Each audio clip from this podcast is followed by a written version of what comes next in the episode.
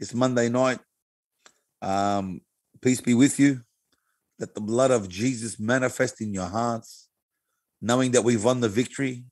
Jesus said that we are more than conquerors. Hallelujah.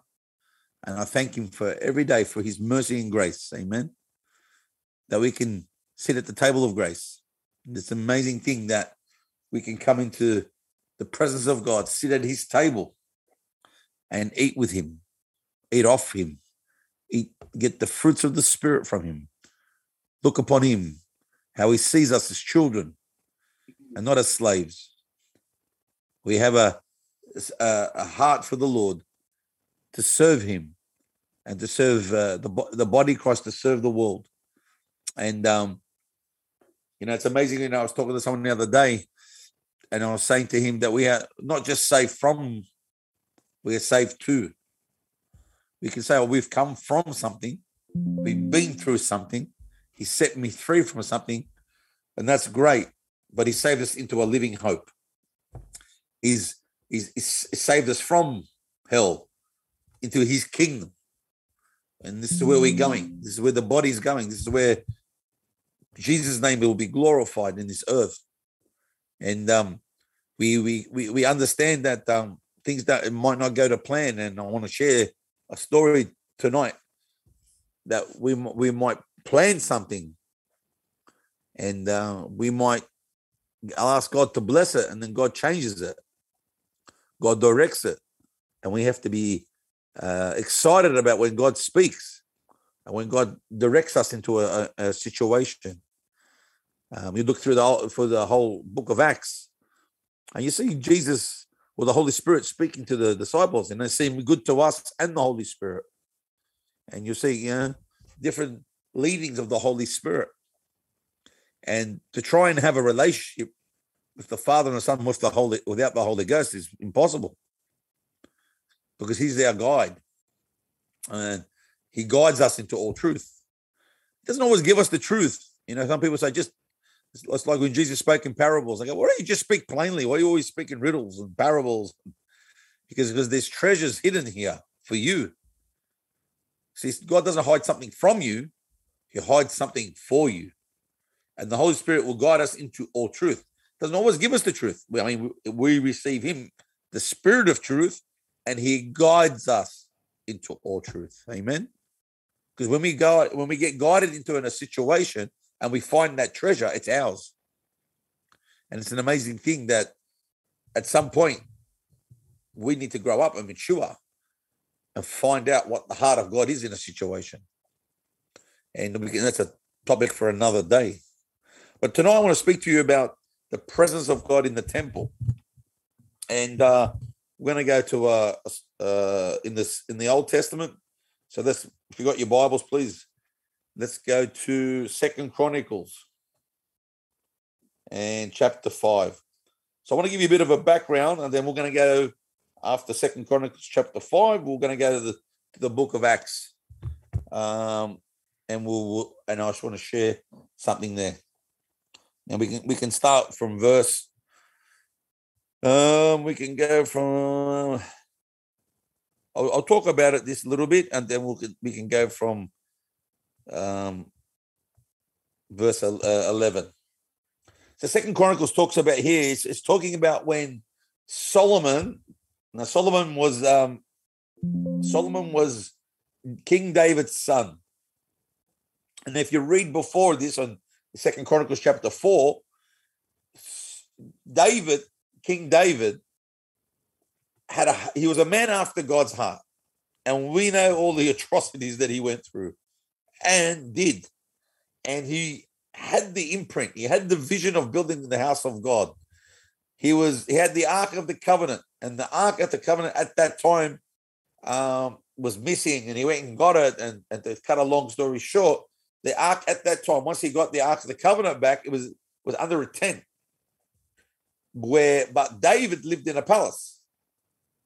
You know, he says, "Oh, my house is made out of cedar wood," but the house, but the presence of God is in a tent. And he desired of the Lord to build a house for the Lord. And it was build a temple where he could place the Ark of the Covenant.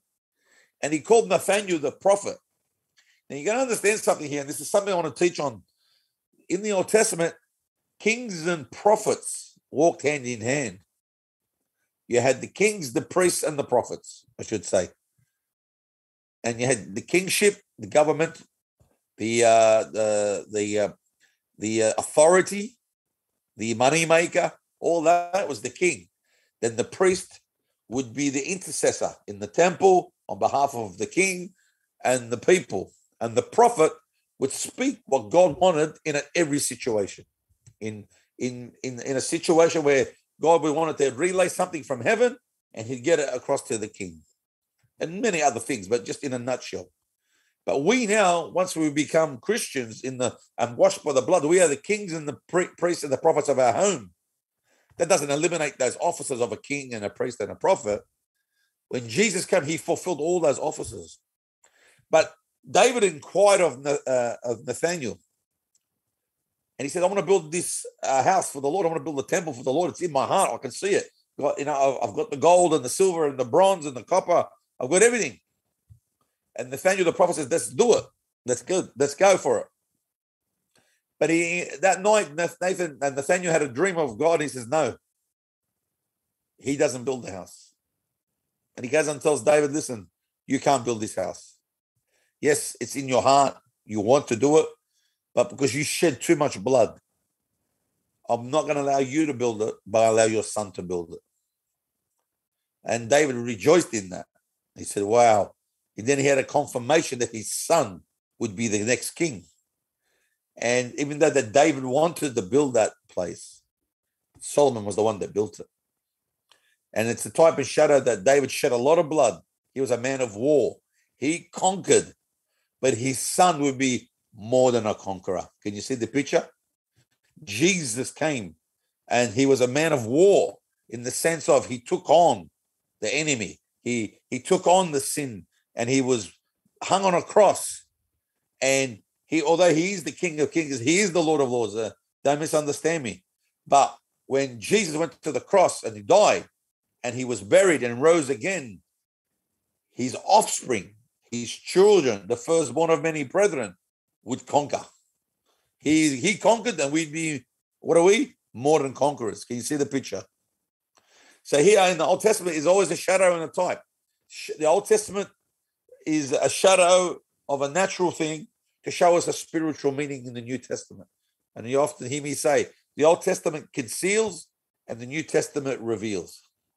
The Old Testament conceals Christ, the New Testament reveals Christ.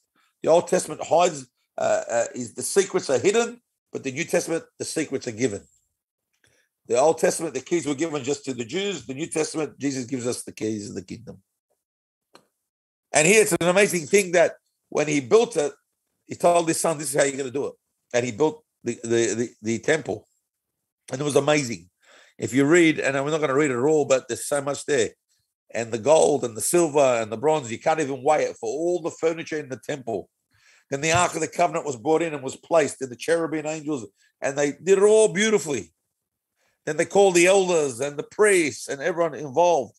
And the Bible says that they sacrificed that many lambs and sheep and, and, and, and, cattle, there was too much to even count them. And they shed the blood. It's very important you, you understand that. Without the blood shedding, you cannot get into the presence of God. Even in the Old Testament, says you could not count them. There's too much. And they shed all this blood. You can just imagine they some scholars believe it was thousands of animals uh, could have been more, shedding the blood and the blood flowing. And it's amazing when they made the ark and they went to dedicate the ark.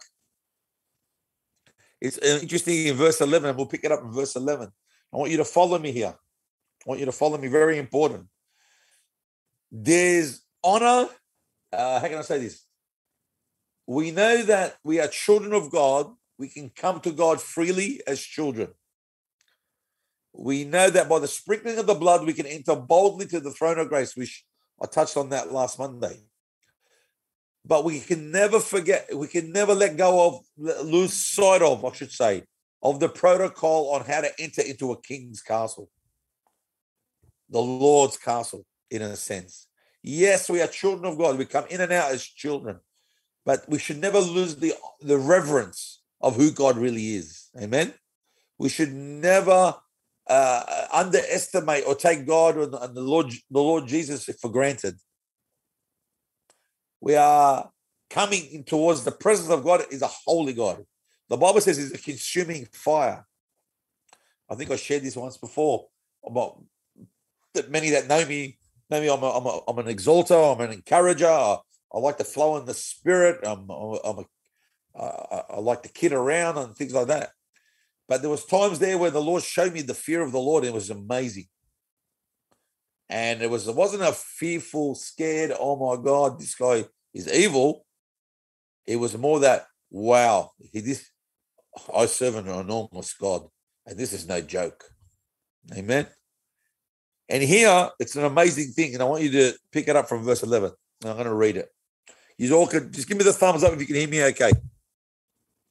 All right. Been speaking for an hour, and then, then I'll ask you. All right. Verse 11. And it came to pass when the priest came out of the most holy place, for all the priests who were present had sanctified themselves without keeping without keeping to their divisions. In other words, there was priests from different divisions. You remember if you read the book of uh, Luke when he talks about John the Baptist as father Zachariah, he was a priest of a certain sect or a certain order of priesthood. And there's different types of priesthood. Now, he's not just talking about the high priest here, talking about different uh, divisions or different sects of priests. But they all came together. And the Levites were, who uh, were singers of all those of Asaph and Heman and uh, uh, sorry, uh, with their sons and their brethren, stood at the east of the altar, clothed in white linen. Underline that, highlight that. Having cymbals, string instruments, harps. With them, listen to this, and with them 120 priests sounding trumpets. So here the priests are coming now to dedicate the temple. The blood that was shed. They're wearing white robes or white uh, linen. And they're blowing harps and trumpets and cymbals and singing. And there was 120. And indeed, verse 13, indeed, it came to pass when the trumpeters and the singers were, were as one to make one sound to be heard in praising and thanking the Lord. And when they lifted up their voices with the trumpet and the cymbals and the instruments of music, and praised the Lord, saying, For he is good, for his mercies endure forever. That the house, the house of the Lord was filled with a cloud, so that the priest could not continue ministering because of the cloud, for the glory of God had filled the house of God. Did you understand that there was 120 in the temple and they were all in one accord? Does that sound familiar, guys? 120 in one accord, wearing white linen. Blood was shed, and the glory of God filled the house, and they couldn't stand. Scholars, but if you read further on, they were crawling basically out of the temple because God's presence came down in a, in a, in a great cloud. And it was so thick, they couldn't minister anymore. And the Solomon says, if we keep reading to uh, chapter 6, the Lord said he would dwell in the dark cloud. I have surely built you an exalted house and a house for you to dwell in forever. And we're talking about a physical structure. We're talking about a place of worship. We're talking about where a place where the Ark of the Covenant now it's set in its right motion. God's presence will invade the praises of his people. Hallelujah. But there's some things you need to understand. One, blood has to be shed. Two, you once the blood is shed, you are dressed in fine linen. We it speaks of the righteousness of God. Also speaks of being about a pure heart towards God. Three, it says that they're all blowing trumpets and prophetic words, speaking the word of God. You can in the in the in the spiritual sense. But they're all making a sound in unison. One sound, one heart, one mind, and look what they were declaring for he is good and his mercies endure forever. And the cloud fell into the temple, and the presence of God invaded his home, his house. It's an amazing picture, but you got to understand that temple fell. You got to understand that building collapsed. You know, when they destroyed Solomon's temple, took them 400 years to pillage the wealth out of that temple. all the way down, all the gold, the silver, 400 years. That's how much wealth was there. Because the building was a place and a was a shadow on the top of what God was trying to do in our hearts. Let's go to the book of Acts. If you follow me there. And I want you to understand something that God doesn't put things in the Bible for the sake of it. We need to understand that you, you and I are the temple of the Holy Spirit. We got to stop looking for a manifestation outside us. We got to looking for the presence of God on the inside of us. Praise God. Acts chapter 2 and verse 1. Acts chapter 2 and verse 1. So we understand that the shedding of blood was done and people consecrated. What's the what consecration means to be set apart? They were dressed in fine linen and they're all in one accord, blowing trumpets, singing, praising God. Day of Pentecost, when it fully came, this is verse 1, and they're all in one accord in one place. Now, if you read uh, Acts chapter 1, talks about who was there. Talks about there were numbers of 120. There was 120 in the upper room. And when the day of Pentecost had fully come, we're all one accord in one place. Does that sound familiar? One sound, one mind, one heart. And suddenly there came the sound from heaven as of a rushing wind, and it filled the whole house where they were sitting. Then there appeared to them like divided tongues as of fire, and one sat upon each and every one of them. And they were all filled with the Holy Spirit and began to speak with tongues as the Spirit gave them the utterance. Hallelujah. You got to understand before the day of Pentecost, guess what happened? Well, you know what happened. Jesus went to the cross to shed his blood. He rose again and breathed on them to the Holy Spirit. That's when they were were sealed for the day of redemption. That's when the Holy Ghost sealed their spirits and ignited their spirits. That's when they were born again. That's when they were dressed with the robe of right righteousness. And then they were all in one accord. See, God uh, did not did not want to dwell in man-made temples.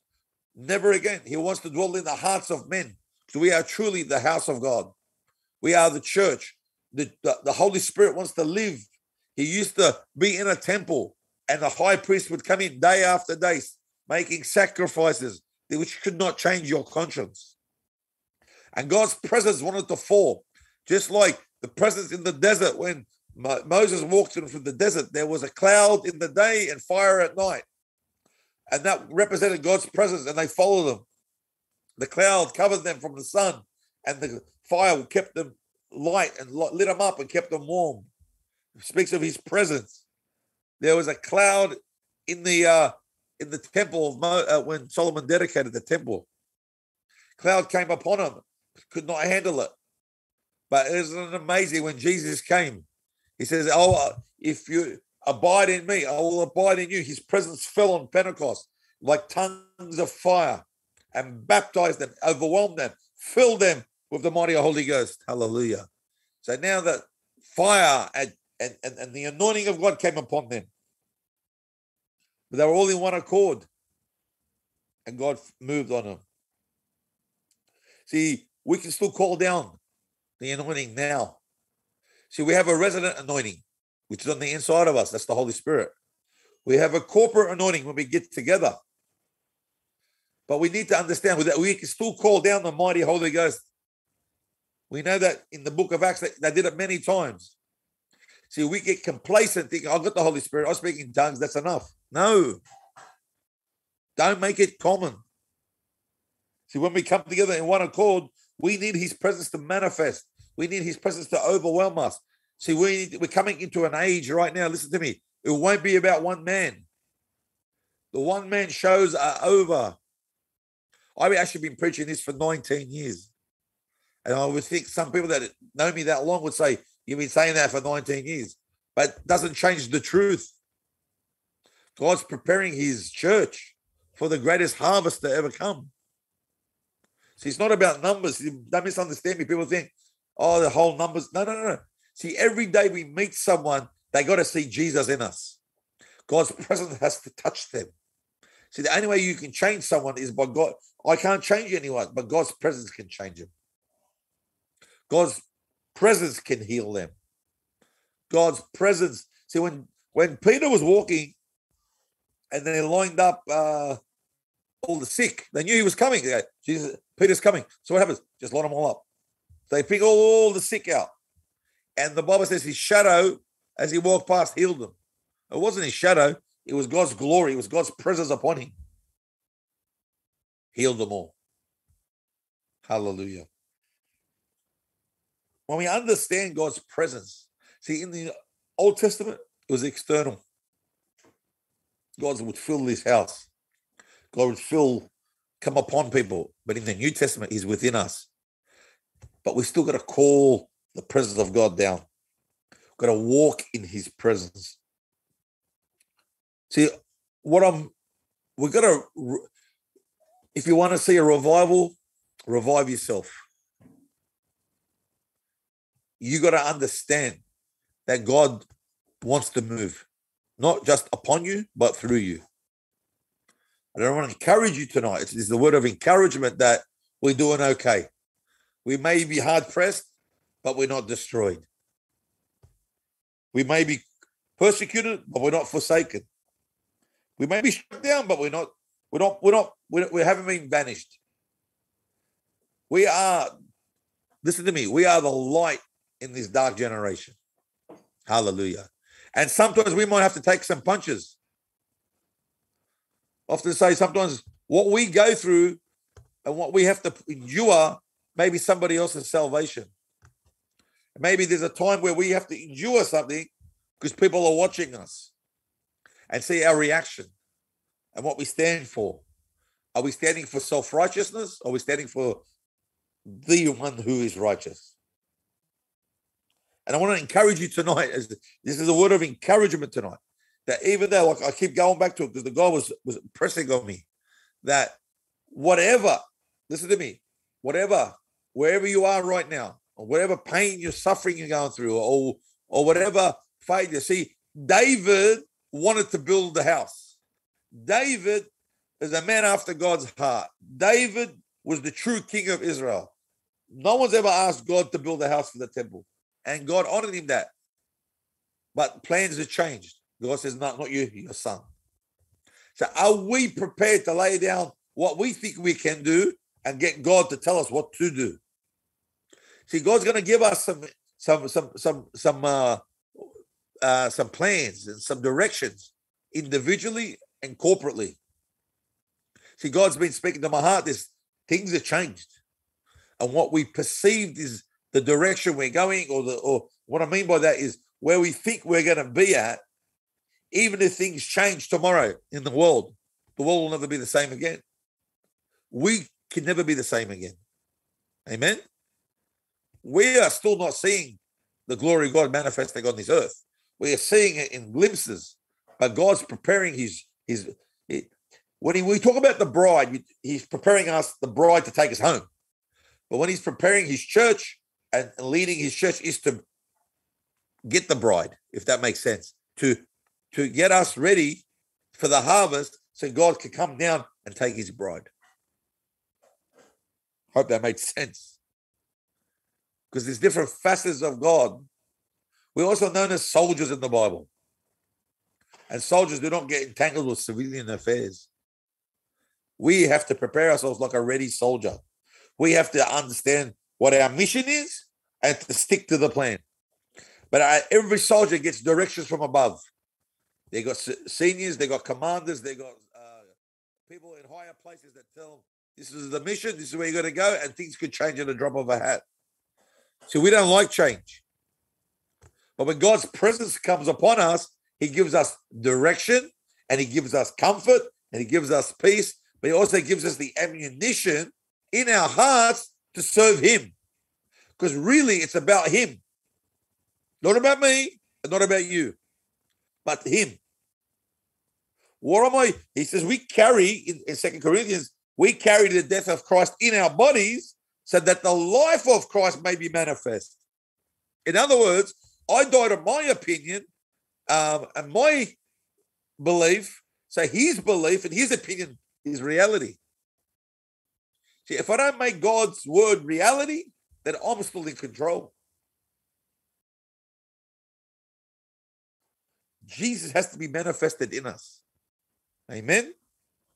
And I don't want you to keep looking for something that's out there. It's within. See, if you are the temple of the Holy Ghost and we separate ourselves consciously, how do we do that? We set ourselves apart for Him, whether it's praying in the Spirit, whether it's fasting, whether it's confessing His word, where we're spending meditating on His word, and we we're setting ourselves apart, and we're allowing Him to come upon us, because He's a gentleman. He won't force Himself on you. Whenever we, we, we hear these something like there's an open heaven, and you know what, I can share this with you. There's times in, in my Christian walk I've noticed where, wow, man, I haven't been spending much time with the Lord. I haven't really been digging into the word. I mean, I always in fellowship, I'm always in prayer, but not like a, and God is moving mightily. And I think, wow, this is easy. And it's weird. I can talk about there was times for six months, six months preaching the gospel every every Tuesday and every Thursday at, at, at many years ago. And God was bringing healing and signs and wonders and deliverance and people getting set free, words of knowledge. Uh, I'm, I'm walking through shopping centers and God would give me a word for someone in the shopping center. And God was, hallelujah, it was amazing. Then there's times where, you know what, this is amazing. And all of a sudden, it's like the door shut. Now, I know God doesn't shut the door, but it was like a door shut. And what's going on? It's dead as a door now. So we get back to prayer, fasting, and that, and and this this this this journey in God. Now, God's not turning on and off. It's not like that. But sometimes there's a there's there's, there's God's sovereignty. He opens up the windows of heaven. He he opens up an open heaven over your life. And we need to know the seasons. And I learned very quickly that I can't be 100 mile an hour all the time. I'm, just speaking about myself. Um, why isn't the group growing? You know, we used to have another group, and why is the group growing? Because God was waiting for us to grow up so He can send more people, and we get these leading of the Holy Spirit. Why? What, what if we had a thousand people tomorrow? Who's going to disciple them? Who's going to put a? Hey, we can't keep up with ten phone calls a day. They don't keep up with a thousand phone calls a day.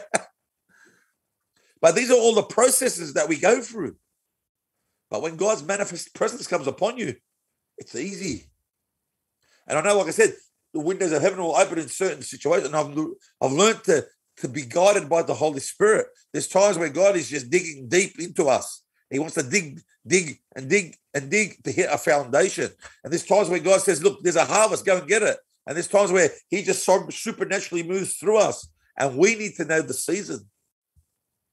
Amen. It's very important to know the seasons that we're in. But nothing, whether I'm in the depths of the pit or on the top of the mountain, I still need his presence. I still need his presence. Whenever I'm on top of the world, things are going good, I've got to get back to his presence. When I'm down on the, the pile of dung, I need to look up and ask for his presence. Because it's very important to understand that on the day of Pentecost, you became the temple of the Holy Spirit.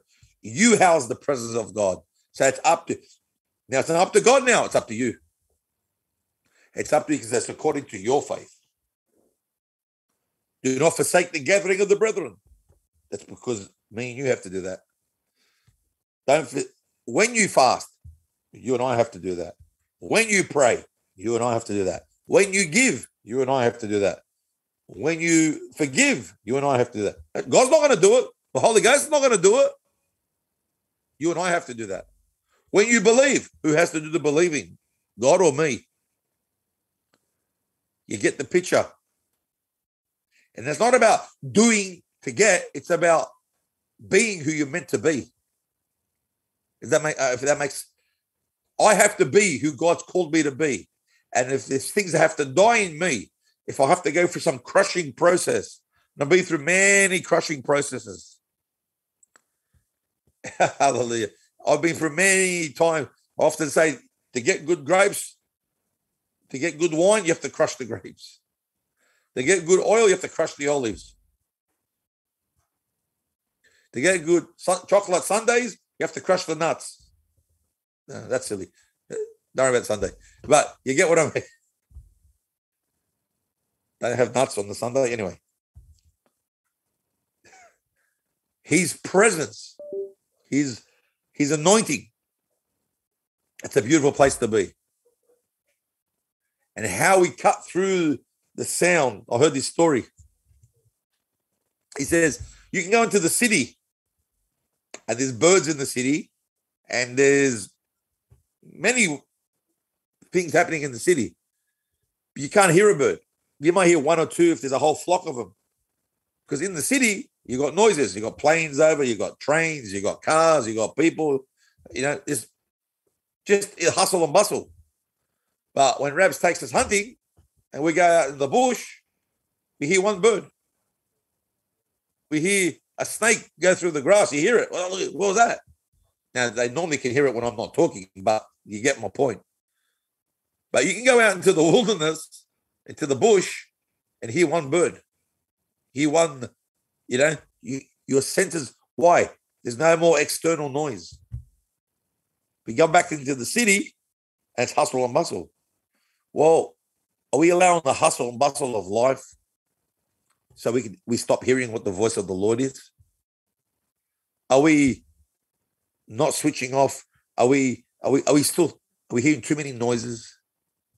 Are we in the middle of chaos and not listening to the voice of the Holy Ghost? Because it's easy when you're in your bedroom on your own worshiping God. It's easy when we come together at church and we're praising God and reading our Bible. Hallelujah.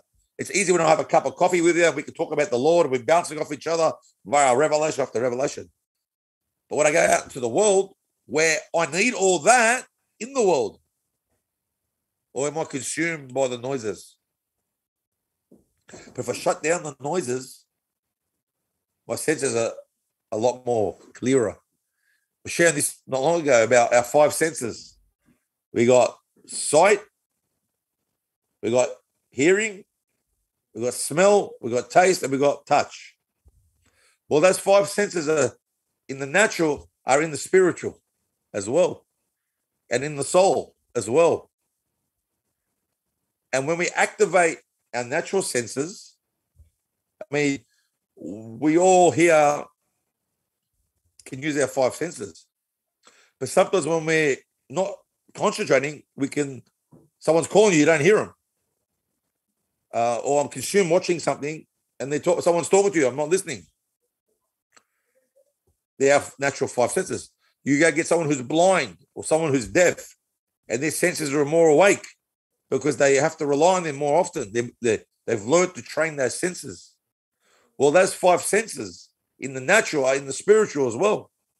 And just like we got to train ourselves as a little kid, yep, little kid get up and run across the room when he first takes his first steps. When he gets to know how far, oh, he's gonna run into the walls, he's gonna run into the door. He gets to know, okay, I'm gonna stop here. And all these, you activate your senses. So the Lord wants us to activate our spiritual senses. And what I'm saying to you tonight is not just to get a word of knowledge or see in the spirit or hear from the Lord or feel the Lord what he's doing or but where he wants us to come in sit down and listen to him. There's times where he just wants us to shut everything down and to listen to him and allow his presence to fall in his temple. Hallelujah. Because our hearts are ready to receive what the Spirit of God has to say. And there's times where we get wandering off and we consume by what's going on. Are we natural human beings? And God understands that. And Paul says it beautifully that nothing, nothing can separate us from the love of God. If someone knows that scripture, that just came to me. Yeah, I think it's in Hebrews. If someone can find that for me, nothing can separate us from the love of God. No height, no depth, no width can separate us from his love. What's he saying here? He says, no matter where you think you're at, My love is sufficient. And that love should be not to stay where we are, but to get into his presence and allow his presence to fall. Because God is encouraging us at this time. Romans 8:39. Beautiful. Thank you, Enoch. Theologian Enoch. Let's go to Romans 8 39. I knew where it was, but I just wanted to see if you guys were awake.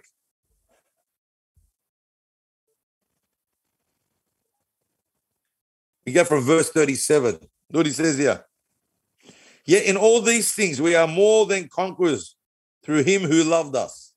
For I have I am persuaded that neither death nor life, nor angels, nor principalities, nor powers, nor things present, nor things to come, nor height, nor depth, nor anything created thing shall be able to separate us from the love of God which is in Christ Jesus our Lord. Hallelujah. I may not be where I want to be, but I know where I've come from and I know where I'm going to. Hallelujah. And that knowing that the love of God cannot be separated from us, it could entice me to go deeper into the things of God. It entices me to go into his presence, to allow his presence to overwhelm his temple. You know, we love to quote that we are the temple of the Holy Spirit, and then we like to use that against people that are sinning. that is true. But the temple of the Holy Spirit, in the context, is he goes, I want to fill that temple with my presence. Because what happened on the day of Pentecost? Can someone please tell me what happened on the day of Pentecost? When his presence, when his power fell upon him, guess what happened? The same Peter that was scared of the Jews, hiding from the Jews, is the same Peter that went and preached to the Jews that very day, and 3,000 came to know Christ that day. There's something about his presence. His presence dictates your life. His presence is what we need to go through. See, we can quote scriptures, I'm more than a conqueror. I can do all things through Christ who strengthens me. We can get all the blueprint of what he's done, but not have the power to do it. But he wants to envelop us and come upon us and teach us to walk in those directions. People say, Oh, God's got a plan for my life, but you never spent five minutes praying to find out what the plan is. Oh, God set me free. But you walk in bondage. God loves me, but you can't love anyone else. God's healed me, but I walk around sick. And this is not a condemnation to anyone. This is the journey that we're on. That's why we need his presence. Hallelujah. That's why we need his power. Hallelujah. Power and presence is two different things. He's the same person, but his presence enveloped us, it overwhelms us with who he is. And his power is the operation of when he's come upon us. Remember when they had Jesus? Jesus said, Wait for the promise to come. Why?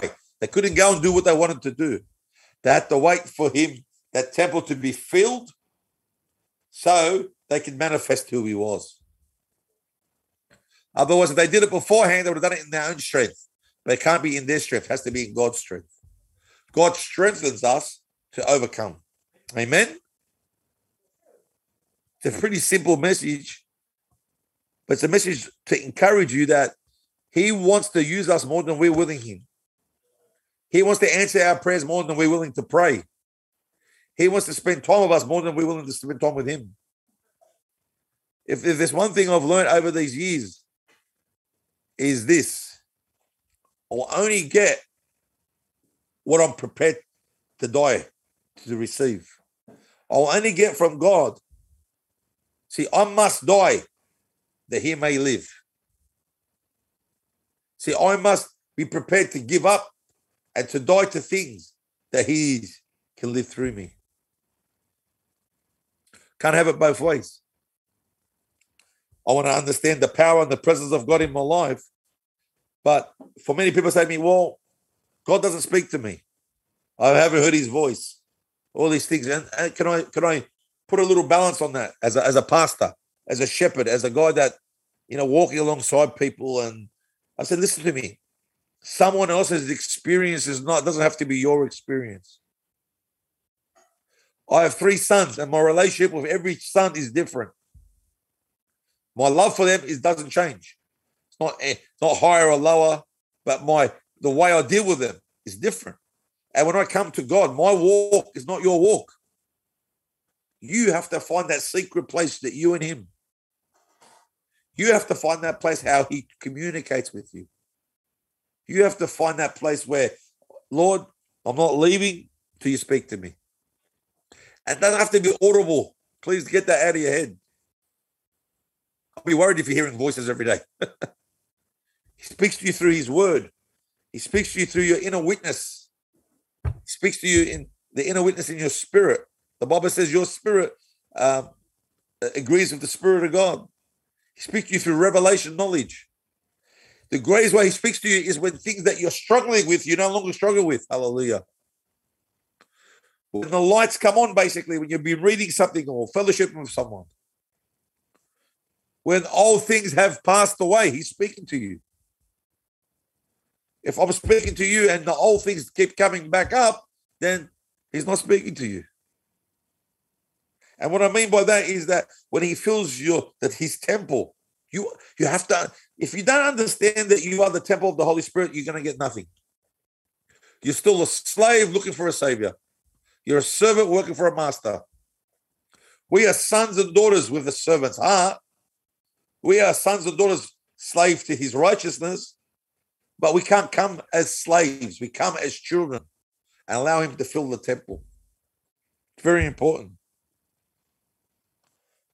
The Holy Spirit bears witness with our spirit. His word and his spirit bring life. It has to be in that order. I'll be worried that if you all you ever did was have spiritual encounters, but you never read his word. And it's a problem when you you can become legalistic in his word and you don't let the Holy Spirit move upon it. But the word and the spirit bring life. I've met people that are powerful in the word, but haven't seen the Holy Spirit move once in their life.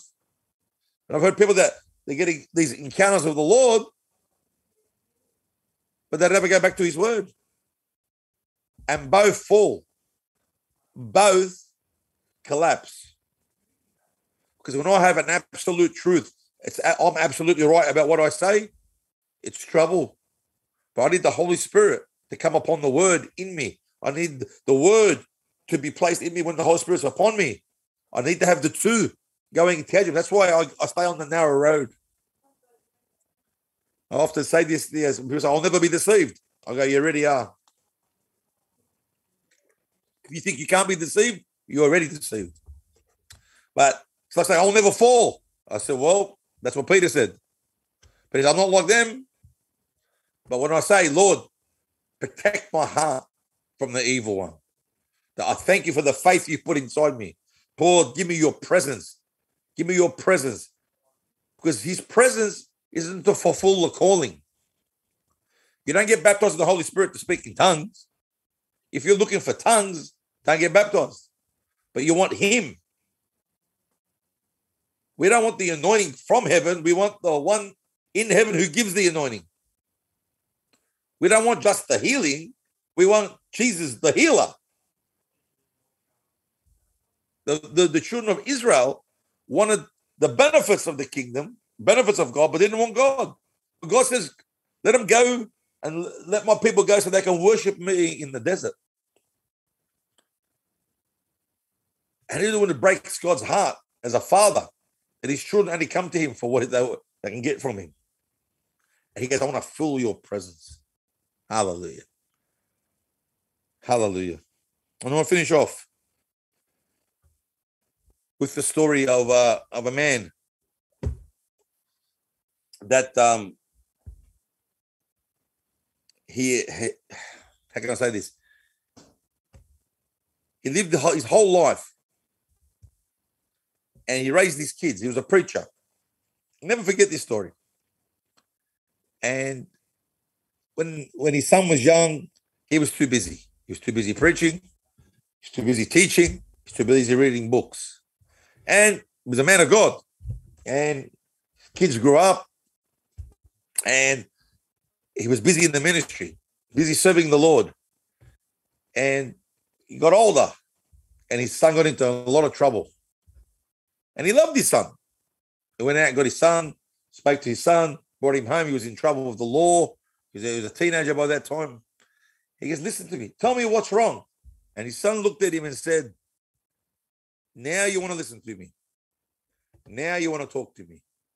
Whenever I wanted to talk to you, you're never there. You're never in it. Whenever I wanted to be around you, you're never there. And he left. And this man sat there for a minute. And he could have said, You rebellious kid, you this and that. And the kid was rebellious and the kid was out of order and the kid was in sin. But when this man of God, who led thousands, millions, and trillions to the Lord, sat down and prayed, and the Lord said to him,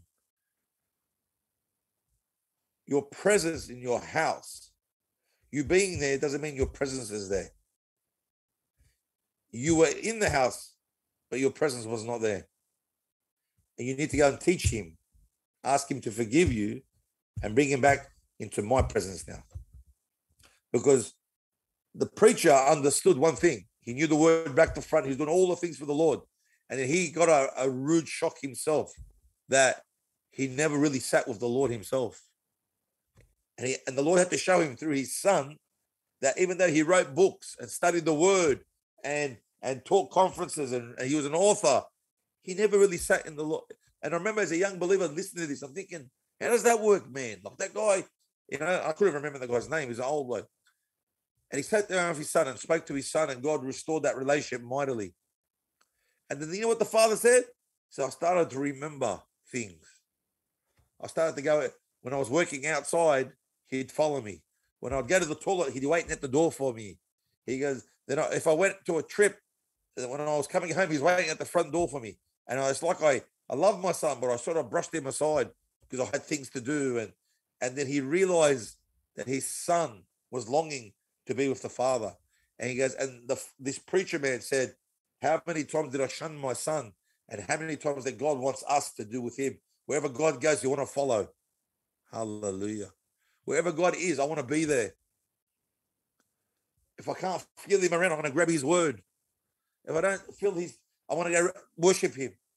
It's like a little boy. Like I remember my son when he was born. I go to the toilet. He's waiting at the front door for me, waiting for me to get out of the dunny. He wanted to be everywhere with his dad. How much more us with our heavenly Father?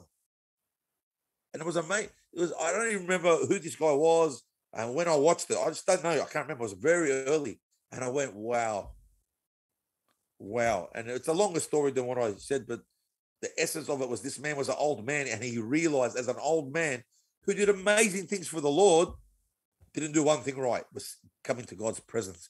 And he learned that because he didn't allow his son to come into his presence. But God is the restorer of all things, amen. He restores everything. You know what? And his goodness is new, his mercies are new every morning. Isn't that a beautiful promise from the Lord that no matter how much we stuff up, if we're willing to come back, the mercy of God comes to you every morning, every day. So I want to leave you with that. I want to leave you with the, the fact that in the Old Testament, look at it, there's no mistake. 120 in upper room, worshiping God in one accord. The presence of God came down. They couldn't handle his presence. Wow. That's why I now I, I often think when Jesus said to the disciples, people long, the people of old long to see what you're about to see. That John the Baptist is the greatest man ever born of a woman. But in the least in my kingdom is greater than John. Why? I love what Pastor Celia said. He goes, when he had that dream, he said, Can't wait to see Abraham and Isaac and Jacob and all the patriarchs. And he says, No, you got it wrong. Because they can't, can't wait to see you. Because they're going to ask you, what was it like to have God's presence living on the inside of you? We saw it from a distance. We saw it behind the veil. We saw it, but you had it living on the inside of you. What did you do? Did you walk on water? Did you raise the dead. And I thought, wow, what an amazing thing that we are living in a time and an age. Listen to me. Don't look what's in front of you. Don't go by what you see. Go by what the word of God says. We're living in a time and a dispensation of history like never before. Things are happening quick. Things go bad quick and things get good quick. The Bible says that in the last days, Daniel said, knowledge will increase. People going to and fro. That'll be the last day sign. Well, knowledge is increasing. Your phone is already three years old now, four years old. Technology is going crazy. Things are happening quicker. And the Lord's moving you just as quick. God hasn't lost control, amen. But he still wants the people not to get caught up in the rat race. He wants the people to sit and allow his presence to fill his temple. You may not, can I say this way? They're all in one accord, yeah? But you need to come into an agreement with the Father, and Son, and the Holy Spirit. I need to, what does fasting do? Shut the flesh up so the soul can be touched, so the spirit can all come in alignment, so we can be in agreement, so God's presence can fall. The flesh accounts for nothing, but the spirit gives life. And when I understand those principles, I understand that even when I don't know what to do or what to say, I'm just going to sit in his presence. Call upon his name, and he's waiting for you. Amen. And those listening on Facebook, YouTube, or whoever listens to this later need to understand that God is looking out the windows of heaven to fill you with his spirit. He wants to wash you with the blood of Jesus. He wants to make a new creation, make you a new species in him. He wants to form him in you that you can be a living vessel. You can be an earthly vessel with full of treasures. If you haven't given your life to Jesus, it's pretty simple. The Bible says, whoever calls on the name of the Lord shall be saved. But yeah, you're going to believe in your heart, confess from your mouth that Jesus is Lord, that he went to that cross, died for your sin. Don't listen to the don't listen to the world. Don't listen to people that don't even know you. We are more inclined to believe people that we don't know instead of believing the one that he died for us, who does know us. So give your life to Jesus. It's going to be 19 years next week that I was touched by the mighty power of God. 19 years. It's a great journey with him. This world is tough. This world is hard. So imagine doing it without him. But we have him. We, he lives through us. He's washed us. He's, our names are written in the Lamb's book of life. And I'll give him all the glory and all the power. And I ask him every day, thank you, Father, for what you've done for me. But you can have that same relationship with Jesus. Just, just, just tell him that you're a, that you need you need him as a savior. Repent of your sins. Without repentance, there's no there's no entry. You got to repent. Let the blood of Jesus wash you, cleanse you, and let him fill you with his spirit. You have to do that. You have to bow the knee to the lordship of Jesus. And he doesn't expose you to uh, your sin to, to hurt you. He heals you. He removes you. He wipes it clean like it never happened. He puts a new spirit and a new heart on the inside of you. And I thank you. So, Father, I thank you for anyone that's listening to the sound of my voice that needs to be filled with your presence, Lord. I would ask you, Lord, that you would fill them with your mighty presence, that they have an encounter, and experience with you, not head knowledge, but a heart knowledge wash them clean. Write their names in the Lamb's book of life. Holy Spirit, have your way with them. Let the name of Jesus be exalted. I thank you, Father. Anyone that's sick, Lord, that on the cross, that by your stripes, they are healed. Anyone suffering depression, anxiety, we come against that in Jesus' name. For God never gave you a spirit of fear, but He gave you a spirit of love, power, and a sound mind. And I thank you right now for the healing power upon them right now. Renew their minds, Lord. I thank you for the wave of the Holy Spirit. I thank you, Lord, that you said that if you be exalted, you draw men unto you. Well, Lord, you are the exalted one. And we thank you, Lord, right now for many that would come into the kingdom. Lord, I thank you for provision for those who need provision. For those who need wisdom, let him ask. Lord, you give to those that ask. I thank you, Father, for financial breakthrough. I thank you, Father, that when things look bleak, that you would flip things in their favor. You closed many doors and you opened many doors. You are our provider. And I thank you for that in Jesus' name. Amen. Well, bless you guys. Thank you for spending time with us this Monday. And um, we uh, look forward to hearing from you. Testimonies next week. I'll share some testimonies. But uh, right now, I just want you to understand that God is encouraging you. God loves you. Look up and see your salvation. God is a good God, and His mercies are new every morning. Be blessed, and we love you. See you on Thursday in Jesus' name. Amen.